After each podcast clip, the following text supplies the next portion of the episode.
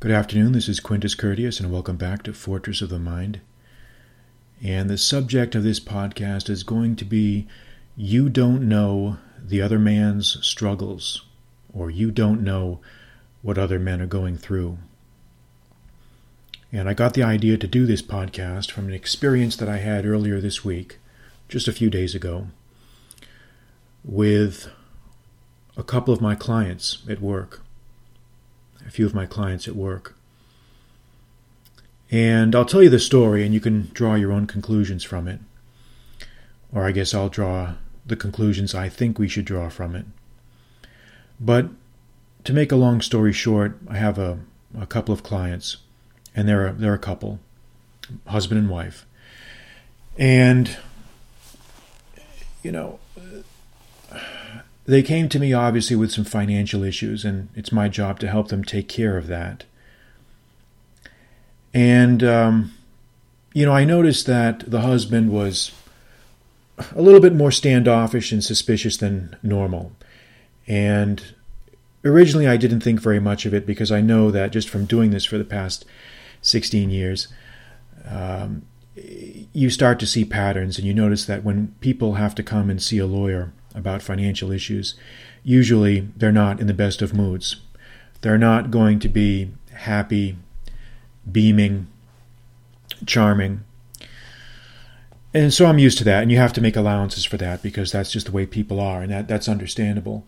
But I just noticed, really in passing, that this guy seemed a little bit more, you know, guarded, a little bit more suspicious, a little bit more uh, concerned or neurotic maybe than than is the norm. And I didn't think anything of it, you know, because that's just how things are. You just got to kind of work through that. But it was interesting because just a few days ago I found out uh, from another family member that this guy had gone through something really, really severe, had gone through something terrible. I mean, he was a uh, normal guy. He's working two, two different jobs, so a very hard-working guy. And uh, I figured, you know, he was just kind of your, your, your standard hard-working average guy. But I found out from a family member that uh, this guy, a few years back, had been hit by an intoxicated driver, just out of the blue. I guess he was driving on the highway, he was going into an off-ramp, and some idiot, some complete wastoid, was coming the, in the other direction, high as a kite, hopped up on meth or, you know, cocaine or whatever it was. And there was a head-on collision, and this guy just had his whole life reshaped. You know, he was in the hospital for a long period of time. I guess he lost uh, the ability to run. His, his legs are held together by pins and rods. And this was completely without any fault of his own. It was almost as if, out of nowhere, the universe just pointed down at him and said, "I see you, and I see where you've been hiding. And I'm going to come and get you." And when I heard that, I was really touched, because I said to myself, man, that's incredible. Can you imagine? Can you imagine having to go through that? Can you imagine having your whole world turned upside down in an instant over something you had nothing to do with, over something you didn't do at all? And it made me feel very grateful. It made me feel very grateful because I said to myself, man, it's, it's uh, you know, I'm a guy that's been uh, all over the world many times. You know, I was on active duty in the military for a good five years. I was in all sorts of precarious, dangerous situations. I, I never got so much as a scratch, not even a scratch, nothing. And yet here's a guy driving on the highway, and he's nearly killed, literally nearly killed, body crushed to a singularity by some scumbag driver.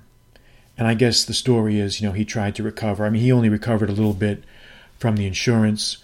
And of course, you know, you can't go after these uh, these types of drivers civilly. You know, even if you sue them, the judgment that you get against them is worthless, because these, these guys, uh, they go to prison, they have no money, they have no resources, they have nothing. So it's essentially, it's a, it's a, you never really recover from uh, uh, from that financially.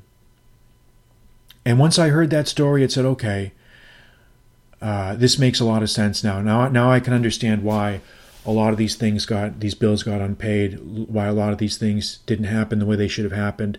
It makes a lot of sense. And I started to really respect this guy a lot.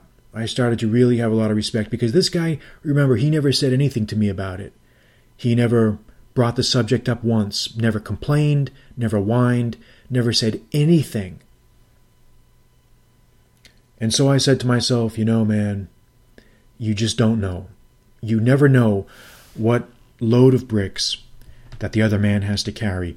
You don't know what crosses the other man or the other woman has to carry. You don't know. You know, you don't know. And I thought to myself, that's why it's so important, I think, to make allowances for people, up to a point, obviously, up to a point. Don't take this too far. We have to make allowances for people, and we have to try to see the world from their perspective in some ways. I've said before in this podcast and in my writings and my articles that the first lesson of philosophy is perspective, is perspective. We have to try to see things from different perspectives. Because if we can do that, it makes things so much clearer. Our perspective is one perspective, and it, it's a valid one. But if we can say the same, if we can see the same thing from different angles, we can get a much fuller approximation of the truth, which is always going to be elusive no matter what. But at least we can try to approximate it. And so that's uh, that. That's something that's important to to remember, to keep in mind. You know, don't be too quick to judge others. Don't be too quick to form judgments, to be declaratory in your statements about others, because you don't know what crosses the other guy carries. You don't know, and by the same token, he doesn't know which crosses uh, you carry. He doesn't know. But you're not responsible for what other people think. You're only responsible for what you think. So you should try to integrate that uh, that concept into your day-to-day life a little bit more, because I always knew it, but sometimes experiences you have in life flash things into vividness and clarity in a way that you may not have appreciated fully before. And it's interesting because last night I saw a movie that I'd rented from Netflix that re- reiterated the same principle, I think, same principle. Um, and that's how you know when when you're you're being told something by the universe, when you see the same point confirmed by multiple experiences. And the name of this movie was, uh, the English translation, the title was called The Measure of a Man. The Measure of a Man. It's a French film from uh, two thousand sixteen. And uh, I think the French title, if I can look here and see what the French title was, I think it was um, uh, La Loi du Marché. La Loi du Marché was, I guess, the original title. The director is uh, Stéphane Brizé. And apparently it, it won some awards, I guess, Best Director at Cannes uh, Festival. Very, very good movie. It's one of those, one of those understated, wonderful little French dramas that I love to watch. I mean, the French, you know, you have to, yeah, at least for me anyway, I just love these movies. I love discovering these little French movies that uh, that are these life lessons, you know, these very penetrating, very, very profound uh, statements about uh, the human experience or human relations or uh, human personalities that you just don't get in American movies anymore. You just don't see them as often as uh, as we used to, maybe in, since the seventies, because Hollywood now is always going for the big budget. They're always going for the big budget, for the big payoff, and they miss a lot of these little pleasurable little films. Anyway, uh, it's a very good movie, highly recommended. And the the gist of this movie is you've got an unemployed factory worker, you know, very very solid, and we get a sense right from the beginning this is a very solid guy. He's got a very impressive countenance. He's got a, a face that has character in it.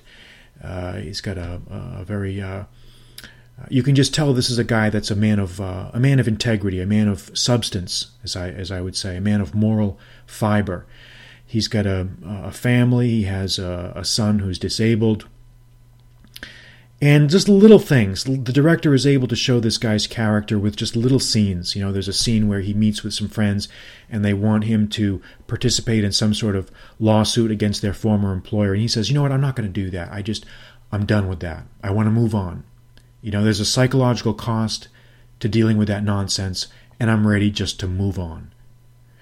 And that's just one of of many little scenes in there where we're formed a picture of this guy's personality. But the gist of the plot is the guy eventually has to take a job as a security guard, as a security man in one of these mega stores. I don't remember the name of the of the uh, the store in France. It could be the French equivalent of a Target or a Walmart, you know, one of those types of places. And he's forced by necessity to take a job as a security guard, and he does it. And he has to catch shoplifters. And the movie's moral crisis comes about by his experience in doing this job. He has to take people into the back room, interrogate them about what they did.